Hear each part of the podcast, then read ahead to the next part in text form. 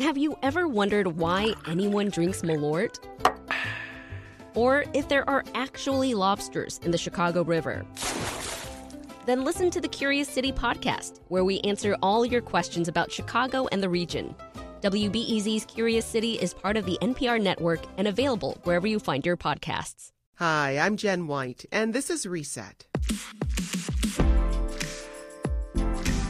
One year ago this week, Lori Lightfoot was sworn in as the first black woman and the first openly gay mayor of Chicago. We will continue to build this great city and leave it better, stronger, fairer, or more prosperous than when we found it. Since then, she's pledged to root out corruption, worked with three police superintendents, dealt with an 11 day teacher strike, and shut the city down due to a global pandemic. Joining us for a closer look at Mayor Lightfoot's first year in office is WBEZ City Hall reporter Claudia Morell. Hey, Claudia. Hey. Also with us is Crain Chicago business, government, and politics reporter, A.D. Quig. Hey, A.D., welcome back. Thanks, Jen. How are you? Doing okay. So, Claudia, I'll start with you. The mayor is currently dealing with perhaps the biggest challenge of her tenure so far the COVID 19 pandemic. Let's listen. Let me say at the outset this is not martial law by any means. Residents can still go to their grocery stores, food banks, convenience stores, and make pharmacy runs. Claudia, take us back to the beginning. Uh, how did the mayor first approach this crisis? Yeah, it really started back in March around St. Patrick's Day when she first canceled the parade and the annual tradition of turning the river green, and uh, was at first somewhat hesitant to close down schools uh, because uh, originally it was thought that uh, the virus didn't have a, a, large impact on kids. And then she shut the lakefront and parks down, you know, after photos were surfaced of the packed beaches. And, you know, she wasn't very happy about that. She came out really strong against people that have been throwing parties, including, you know, driving around the city and telling people to go home. And right now, she has kind of been butting heads with church leaders over, you know, social distancing and pastors and religious organizations that are, you know, defying her ban on, you know, mass gatherings of over 10 people and is now talking about um, assessing fines on them. Well, AD, the mayor has been sounding the alarm about the impact of COVID 19 on the city's finances, and she says she's staring into a billion with a B dollar budget gap. Unpack that for us. So we knew going back as far as last summer that this budget year was going to be difficult. The city puts out regular forecasts that say, here's what could happen in a good economy, a medium economy, and a really bad economy.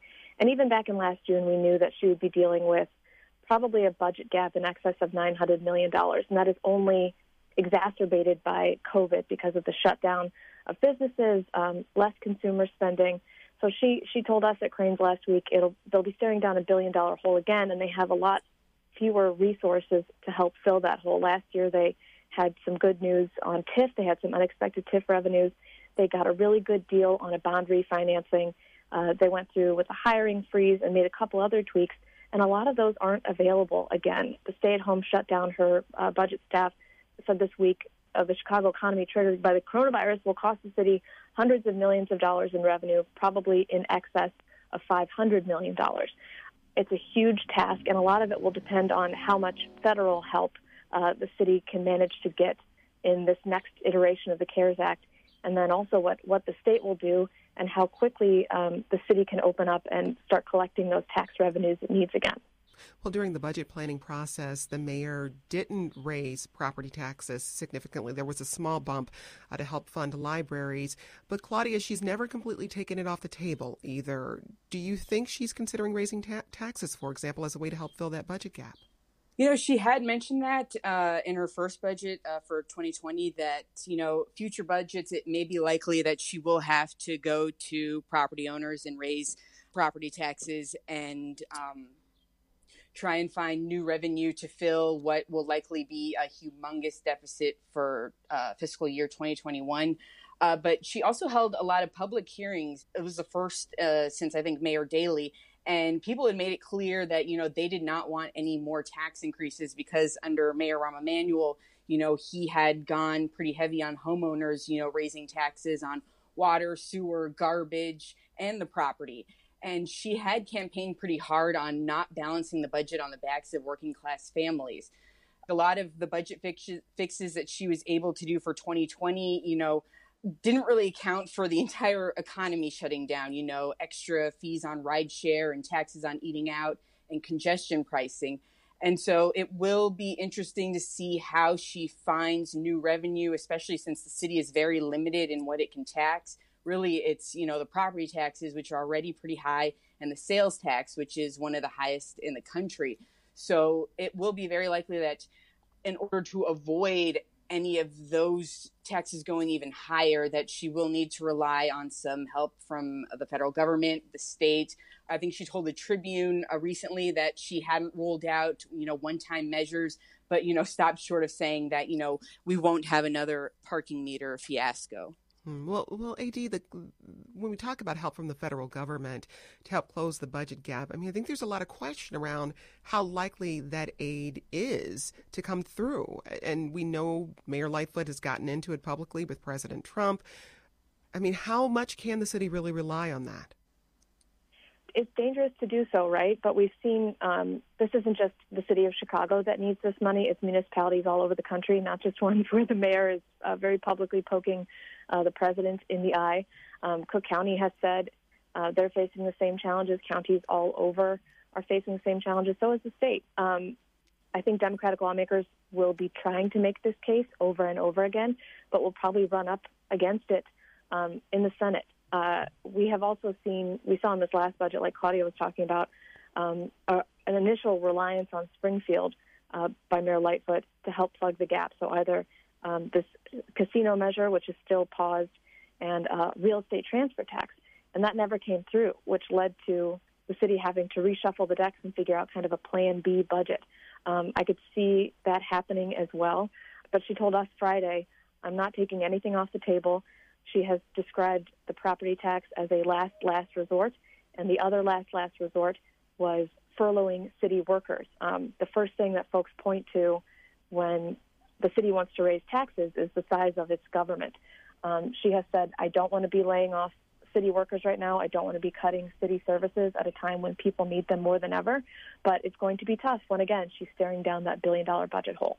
Well, Mayor Lightfoot recently unveiled a five phase plan to reopen the city. Claudia, quickly walk us through that plan and where we stand today. The plan came out uh, shortly after Governor J.B. Pritzker's, and you know, like his, it's divided into phases. And uh, right now, we're in uh, phase two, bordering on phase three. And really, uh, a lot of it hinges on declining the rate of new cases, and it will be based on a you know 14 day rolling average. And then you know she has different benchmarks for senior homes and prisons and you know the goal really is to ramp up testing significantly and so a lot of uh, the city's ability to move ahead in these phases will be to, to reach her goal of testing about you know 4500 residents a day well, AD, the mayor has been holding daily press briefings on the city's pandemic response, but she's also using social media to encourage residents to stay home and save lives.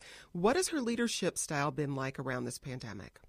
A little bit of tough love mixed with imploring people. We've seen, of course, since the beginning of this, especially when the stay at home order went in place, and the mayor was so furious at all those folks going out to the lakefront on one of the first nice days of spring.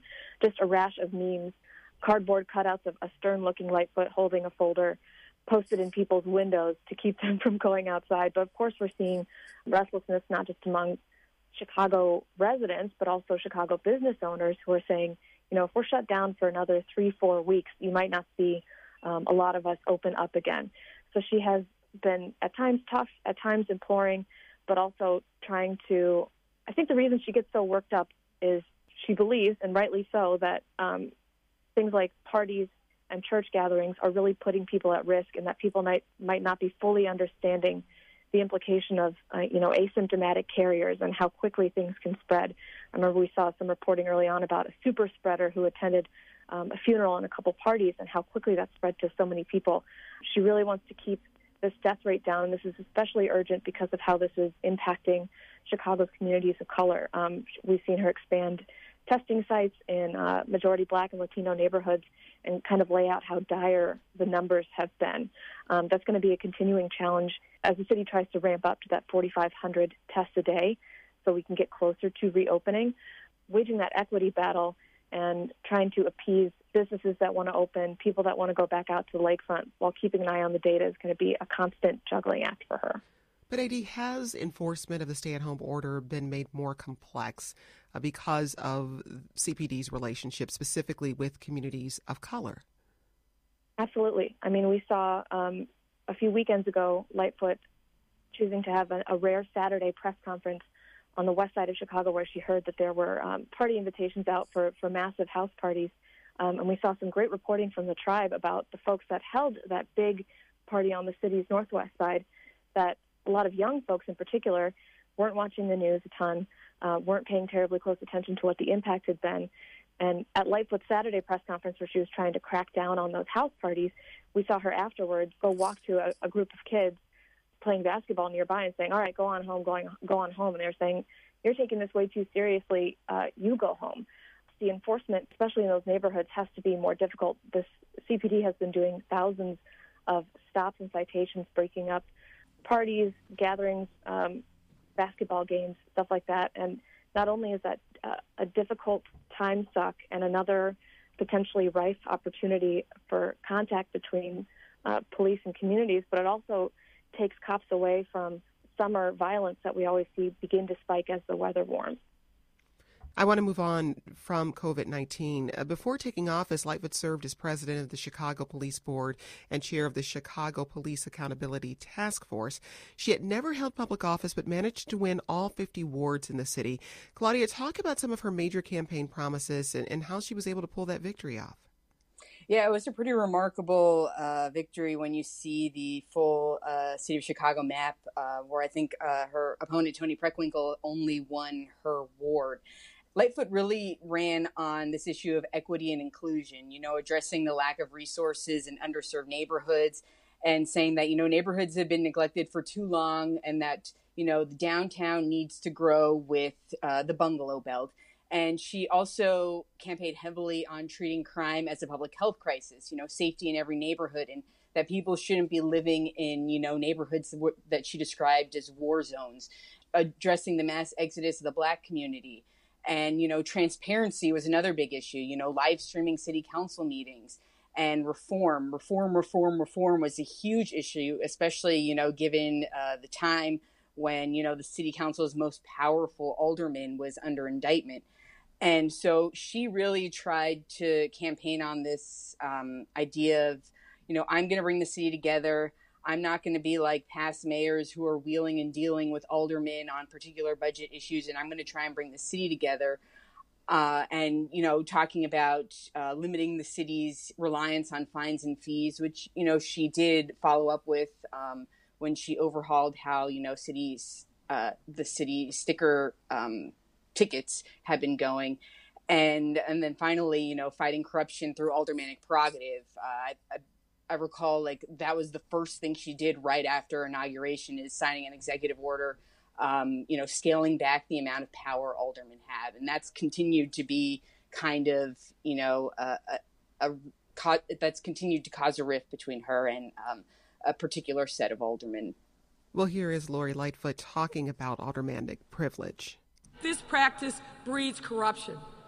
Stopping it isn't just in the city's interest, it's in the city council's interest. That was from her inauguration speech. AD, where does the mayor stand on this issue now? As Claudia says, it caused some tension in city council.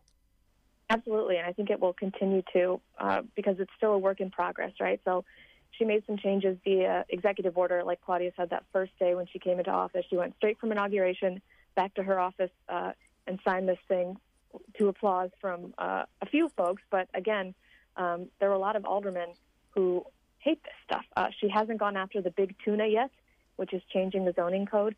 Um, the thing I hear from aldermen over and over in committee meetings and gripes is that residents don't want some bureaucrat to make a decision about their community that they don't know anything about. Um, they like having that veto power over certain projects or buildings of a certain size or this kind of business going here when we've got four kinds of businesses like that over there. Um, but that veto power, like the mayor argues, is also the kind of thing that ends up with sometimes patchwork rules for city zoning at best, and at worst, um, bribery and increased segregation, We saw a lot of aldermen um, halt affordable housing developments in their wards because certain constituents uh, were the loudest about it. Um, now, these days, aldermen have less say over TIF, uh, the sale of city property in their ward, or businesses that get neighborhood opportunity fund grants. There's also now a system in place to track all aldermanic input that officials in the planning department get. But like I said, she has not gone after that big tuna, which is um, redoing the zoning code. And given um, some of the scuffles that have happened locally over uh, General Iron, like we've seen in Lincoln Park, and the Hilco development in Little Village, there are going to be a lot of aldermen saying, see, some of these things wouldn't have happened if you let me have more say over what happens in my own ward. I would have stopped, I would not have allowed that demolition to go forward, or I would have stopped General Iron from operating altogether. It's going to be kind of an ongoing battle, I think. Well, speaking of battles, if we wind the clock back to Mayor Lightfoot's first city council meeting, it was very clear she did not plan on being intimidated by some of the council's longest serving members, including Alderman Ed Burke of the 40th Ward. Let's listen. Alderman Burke um, is somebody who likes to test people. He likes to see if there are weaknesses. And he has attempted to do this in the past with me, and he's failed spectacularly every time. Claudia, unpack what happened that first city council meeting. Yeah, it was pretty remarkable. I remember it was a very short meeting, about 90 minutes. And to put it in perspective, um, you know, Ed Burke is a rare breed of Chicago politics. Uh, you know, he's the longest serving alderman on the city council, been there since 1969. You know, once the most powerful head of the finance committee. So he essentially controlled, you know, where city dollars went. And so during that first meeting, he tried this weird power move, you know, getting in the weeds about um, some legal issues with the the rules of order. It had to do with like pronouns of he and her, and you know, she was just like, you know, we're not going to have this right now. You know, this was her putting on her prosecutor hat. It was even more remarkable because Ed Burke himself also has this kind of Perry Mason character that he likes to play in the city council. And she said that, you know, it, it was Game of Thrones like and that you know she was not going to deal with him and was not going to have a repeat of what happened with Harold Washington. Because remember Ed Burke was you know one of the leaders in the Vrdolyak 29 who essentially uh, blocked everything Harold Washington tried to do. And so she also at the same time said that you know she didn't want to make it about race but that she was going to put him in his place. And so that meeting was also when, you know, she removed him from finance committee. And, you know, after she shut him down, you know, he never really challenged her again in front of everyone. And so now it's other aldermen that are kind of, you know, picking up where he left off. Well, the mayor also faced off against the powerful Chicago Teachers Union last year. Negotiations between the city and the union fell through, leading to an 11 day strike. Let's take a listen. Enough is enough. There is no further excuse to keep our kids out of school. Beyond what we put on the table, there is simply no more money. AD, quickly remind us how this story unfolded. Right, this was an 11 day strike that, you know, ultimately turned out to be a win for both sides, but had a lot of close calls where we thought it might be over and then it escalated. We thought it might be over, then it escalated. Um, we also had national figures uh, ruling with CTU. Uh, we had Bernie Sanders coming to town to rally with the union. We had Elizabeth Warren coming to town to rally with the union. Uh, several Democratic Democratic presidential candidates sounding off on Twitter saying, you know, I support the CTU. Um, but a lot of things that both sides said they wanted were things um, that came to fruition: more um, nursing staffing, more social workers, smaller class sizes. But this was a battle with a lot of strong-willed people in that room. Lori Lightfoot um, Jesse Sharkey and uh, Union Vice President Stacy Davis Gates, um, it's clear that even though it's ended, both sides are still pretty missed and take opportunities to go after each other. Um, this is already flaring up in discussions about reopening. Lightfoot said she did not want to open up the CTU contract um, to figure out ways to make class sizes smaller, to increase nursing staffing, to basically um, undo a lot of the unpopular contracts that uh, CTU has been railing against with uh, janitorial services that clean the schools. Um, CTU says they need to staff up faster, and Lightfoot basically says, no, this contract is done. You guys got a huge raise, um, and we don't have the money to do this, but we will figure out a way to open up uh, classrooms safely. But they have continued to be kind of a progressive foil to the mayor, teaming up with groups like United Working Families and a lot of the aldermen that are members of the Democratic Socialists of America to push Lightfoot um, from the leftward flank saying she's not doing enough for working people. She's not doing enough for working people.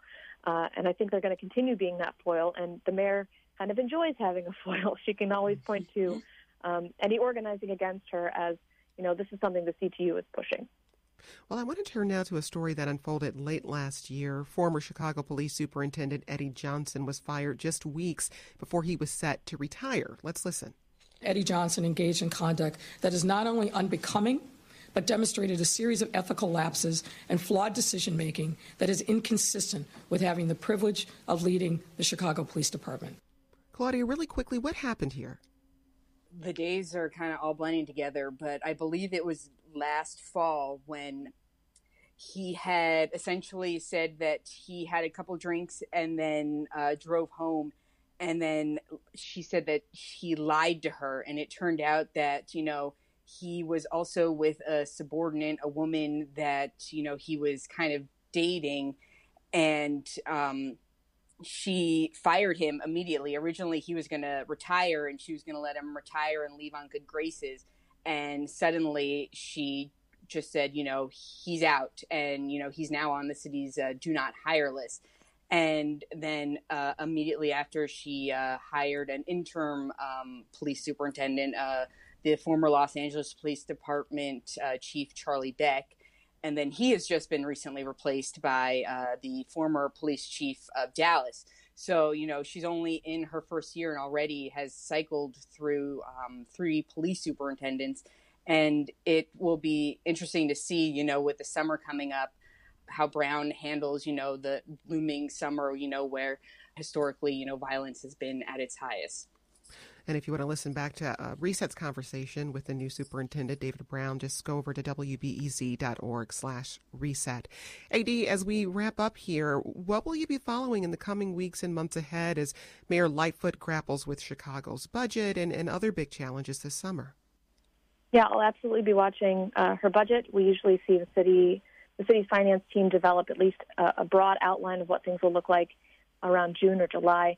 I'm also watching to see if the city gets anything out of Springfield in this abbreviated session that we're supposed to have at the end of the month. Um, the Chicago casino proposal seems like it's on ice.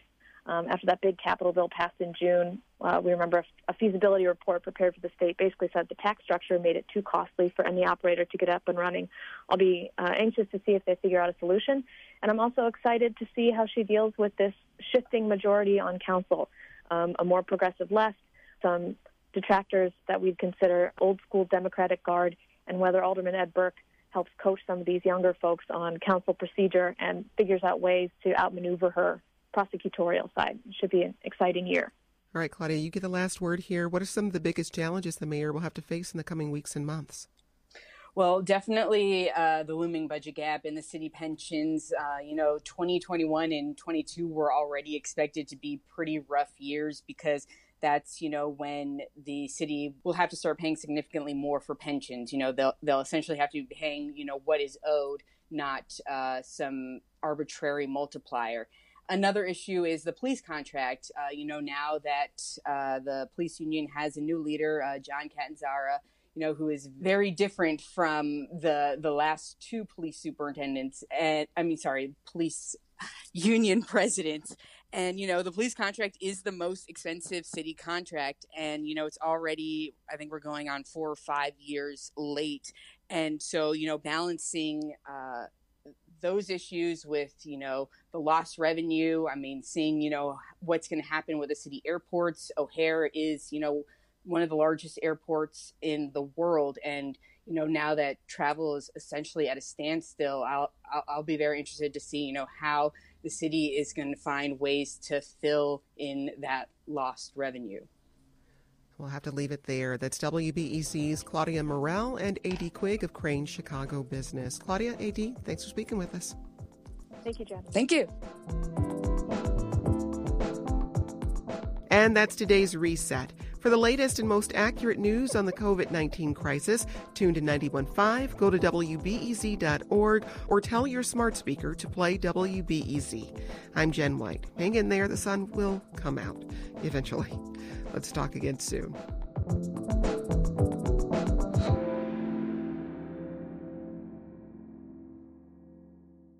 Do you need a break from the news? Well, my friend, Nerdette Podcast is here for you. Our show is all about delight. We laugh about what's happening in pop culture and feature thoughtful interviews with fascinating people.